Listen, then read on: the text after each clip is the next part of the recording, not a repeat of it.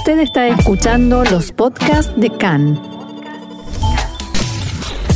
CAN, Radio Nacional de Israel. Hoy, miércoles 9 de junio, 29 de Sivan, estos son nuestros titulares. Los líderes del bloque del cambio se apresuran a cerrar los acuerdos de coalición. Fuerte ofensiva de los partidos ultraortodoxos contra Naftali Bennett. El Gabinete de Seguridad pospuso la marcha de las banderas hasta al menos la semana que viene.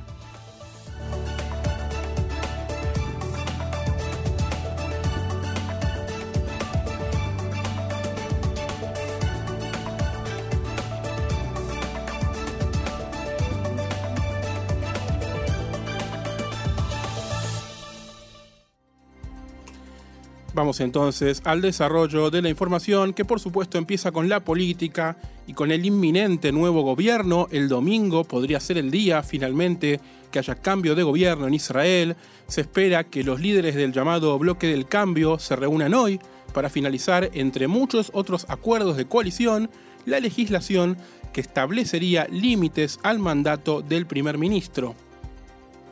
Mientras que los partidos Yeshatid de Yair Lapid Tikva Hadashah de Gidon Sar e Israel Beiteinu de Avigdor Lieberman presionan por una ley de gran alcance que podría impedir que Benjamin Netanyahu se presente en las próximas elecciones de la Knesset, y Amina de Naftali Bennett contemplaría una restricción algo más dócil. Hasta el momento, y tras, tras las objeciones de Yamina, los equipos negociadores acordaron no presentar la versión que evitaría que un antiguo primer ministro se postule para el Parlamento, porque no sería solamente no postularse como primer ministro, sino como miembro de la Knesset. Las partes están de acuerdo en que la ley debe contemplar, por lo menos, que tras dos mandatos u ocho años, lo que dure más, un primer ministro deba descansar por un periodo de cuatro años, no pueda presentarse como primer ministro por los cuatro años siguientes, algo similar a lo que sucede en los Estados Unidos o en otros países eh, de sistema presidencial. La cuestión clave parece ser que cuándo entraría en vigor esta ley y si se aplicaría retroactivamente para limitar la candidatura de Netanyahu. Esto afectaría a la viabilidad jurídica de la ley que de aprobarse llegaría seguro a ser sometida a debate por la Corte Suprema de Justicia. Ha trascendido que los líderes de los partidos acordaron que el asunto debe estar finalizado mañana jueves por la noche para que pueda incluirse en los acuerdos de coalición que deben hacerse públicos el día viernes. Esa es la fecha límite que tiene el bloque del cambio para presentar todos los acuerdos y que sea votado el gobierno el domingo. Un comunicado del partido Likud acusó a Bennett y a Lapid de estar convirtiendo a Israel en una dictadura oscura con leyes personales dirigidas al primer ministro Netanyahu, similar a las de las dictaduras de Corea del Norte e, e Irán. Después de que Bennett engañó a su propio electorado transfiriendo votos de derecha a izquierda solo para designarse a sí mismo como primer ministro, con seis escaños, ahora está proponiendo leyes que no existen en ninguna democracia en el mundo, con el objetivo de descalificar al primer ministro Netanyahu para postularse en la Knesset y así derribar al líder de la derecha. Esto dice el comunicado de Likud que prosigue diciendo Bennett está cruzando todas las líneas rojas en su loca búsqueda del puesto de primer ministro a cualquier precio. El primer ministro Netanyahu lucha contra Irán mientras Bennett y Lapid proponen leyes de Irán. Esto concluye el comunicado del Likud. Hay que decir también que esta mañana la comisión organizadora de la Knesset aprobó por 17 votos contra cero los procedimientos para la sesión especial de voto de confianza que se llevará a cabo este domingo a las 4 de la tarde. Por el momento el bloque del cambio cuenta con la mayoría mínima requerida de 61 de las 120 bancas, de aprobarse el nuevo gobierno, el mismo domingo asumiría Naftali Bennett como primer ministro por un periodo de dos años y sería sucedido en el cargo, dos años después, por supuesto, por el resto del mandato por Yair Lapid. En la misma sesión especial de este domingo se espera también que Miki Levy de Yeshatid asuma el cargo de presidente de la Knesset. Más información, el líder del partido Tikva Hadashah, Guidon Sar, recibió desde hoy una escolta de seguridad adicional por parte de la Knesset. De esta manera se convierte en el quinto legislador en recibir un refuerzo a su protección en medio de un aumento alarmante en las amenazas e intimidaciones vinculadas a la transición de gobierno. El responsable de la seguridad de la Knesset, Joseph Griff, ordenó ayer que se desplegaran guardaespaldas para proteger a Guidon Sar. De acuerdo con los reportes, la decisión se tomó en respuesta a las amenazas de muerte recibidas por Sar, quien se estipula que asumiría como ministro de Justicia en el nuevo gobierno. Recordemos que otros cuatro miembros de la Knesset, todos del partido Yamina, también han recibido seguridad adicional en los últimos días. Ellos son Ayelet Shaked, Edith Silman y Nir Orbach, y además el líder de Yamina, Naftali Bennett, quien recibió una guardia especial del Shin Bet. Lo adelantábamos en los titulares, en una conferencia de prensa conjunta en la tarde de ayer, los líderes de los partidos ultraortodoxos Jazz y Yahadut Torah lanzaron un fuerte ataque contra el líder de Yamina, Naftali Bennett.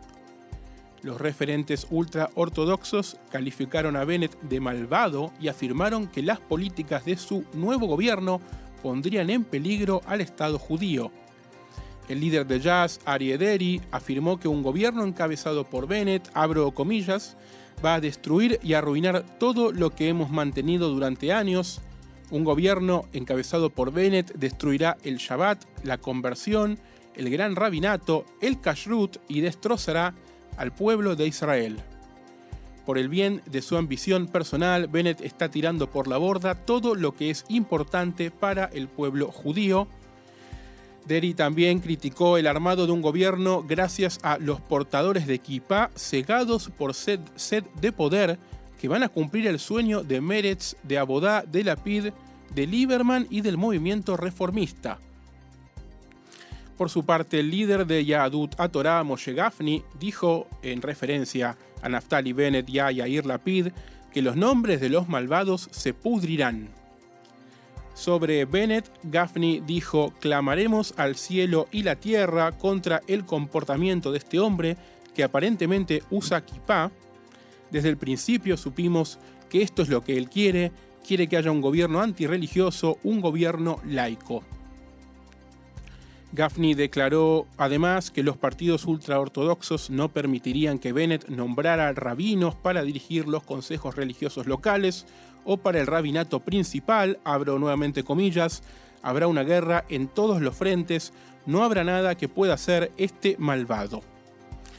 Gaffney pidió además a los votantes de Yamina y de otros partidos religiosos sionistas que eliminen a estas personas de entre ustedes para que sean excomulgadas y condenadas al ostracismo.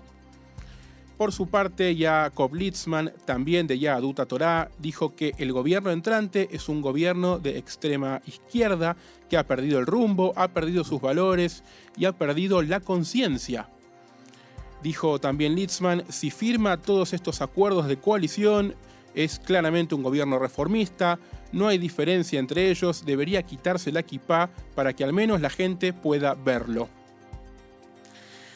Bennett, por supuesto, reaccionó y dijo que estaba decepcionado por las arengas en su contra. Eh, a través de un comunicado dijo que estos son comentarios que no les ganan ningún respeto y reflejan una pérdida del control. Según Bennett, hace apenas un año, cuando se formó el actual gobierno de unidad, Yamina quedó fuera y los ultraortodoxos dentro, y dijo Bennett, no me vieron pidiéndole a Gaffney que se quitara la equipa, había un gobierno, no éramos parte de él y el sol todavía salía por la mañana. Según el comunicado de Bennett, los diputados ultraortodoxos no nos enseñarán lo que es el judaísmo y mucho menos lo que es el sionismo. Como primer ministro me ocuparé de la sociedad ultraortodoxa y del mundo de la Torá. Bennett concluyó su comunicado diciendo que si la intención de este arrebato histérico es disuadirnos de establecer una comisión estatal de investigación sobre el desastre del Monte Merón, que le costó la vida a 45 personas, esto no funcionará. 45 personas murieron y alguien debe dar una respuesta. Cambiando ligeramente de tema, pero siempre en el ámbito de la política, los miembros de la Knesset, Itamar Ben-Gvir de Accionuta Datit y Amihai Shikli de Yamina, intentaron ingresar ayer al Monte del Templo en Jerusalén, pero esto les fue impedido por la seguridad tras no haber coordinado sus visitas con la guardia de la Knesset y el Shin Bet. Según el reglamento vigente, los legisladores deben notificar las visitas al complejo del Monte del Templo con 24 horas de anticipación. Ben-Gvir llegó al lugar luego de que Jikli haya sido rechazado un rato antes. Dijo Ben-Gvir, la policía está actuando en violación de la ley que permite la libertad de movimiento de los miembros de la Knesset sin ninguna coordinación. Ben-Gvir entonces alegó que su inmunidad parlamentaria le permitía el libre acceso al sitio. Recordemos además que Jikli es el diputado de Yamina, probablemente futuro ex Yamina, que desde el principio en el que Bennett informó que iba a avanzar con Yair Lapid en un acuerdo de gobierno, se retiró y le quitó una banca a su partido. Otra información importante es que el Gabinete de Seguridad anunció anoche que la marcha de las banderas en Jerusalén podría tener lugar la semana que viene, el día martes 15 de junio, siempre y cuando la policía apruebe la ruta. El evento originalmente había sido previsto para el 10 de mayo, el día de Jerusalén, fue cancelado debido a la situación de violencia y a los cohetes provenientes de la franja de Gaza que cayeron esa misma tarde en la capital. Y como recordarán, los organizadores anunciaron al final de la semana pasada la reprogramación para mañana jueves, pero la policía se negó a autorizarla por el recorrido que contemplaba atravesar el barrio musulmán de la ciudad vieja y la puerta de Damasco. El Gabinete de Seguridad aprobó un compromiso entre las partes presentado en conjunto por el primer ministro Netanyahu y el ministro de Defensa Benny Gantz. Según el comunicado emitido tras la reunión, la propuesta contempla que el evento podrá llevarse a cabo dentro de un marco que será acordado por la policía y los organizadores. La reprogramación para el martes 15 de junio ubica al evento dos días después de lo que del día en que la Knesset tiene previsto votar para aprobar el nuevo gobierno y de esta manera se disipan las preocupaciones de algunos críticos del primer ministro Netanyahu acerca de que éste esperaba usar la marcha de las banderas y la violencia, la violencia que podría potencialmente generarse en la misma marcha como parte de un intento final para evitar la formación de la nueva coalición de gobierno. Tenemos una noticia de último momento, una serie de, incendios eh, se generaron hoy en el oeste de Jerusalén, en la zona de las colinas, lo informa el Departamento de Bomberos y los servicios de rescate. De acuerdo con la información, el fuego se originó en el monte Aruach, en las colinas de Jerusalén, cerca del Moshab Nebeilán y según también el departamento de bomberos, el fuego se está acercando a las casas en la aldea árabe israelí de Abu Ghosh y en Yad Ashmona. De acuerdo con la información, varias dotaciones de bomberos y cuatro aviones trabajan para prevenir que el fuego se expanda.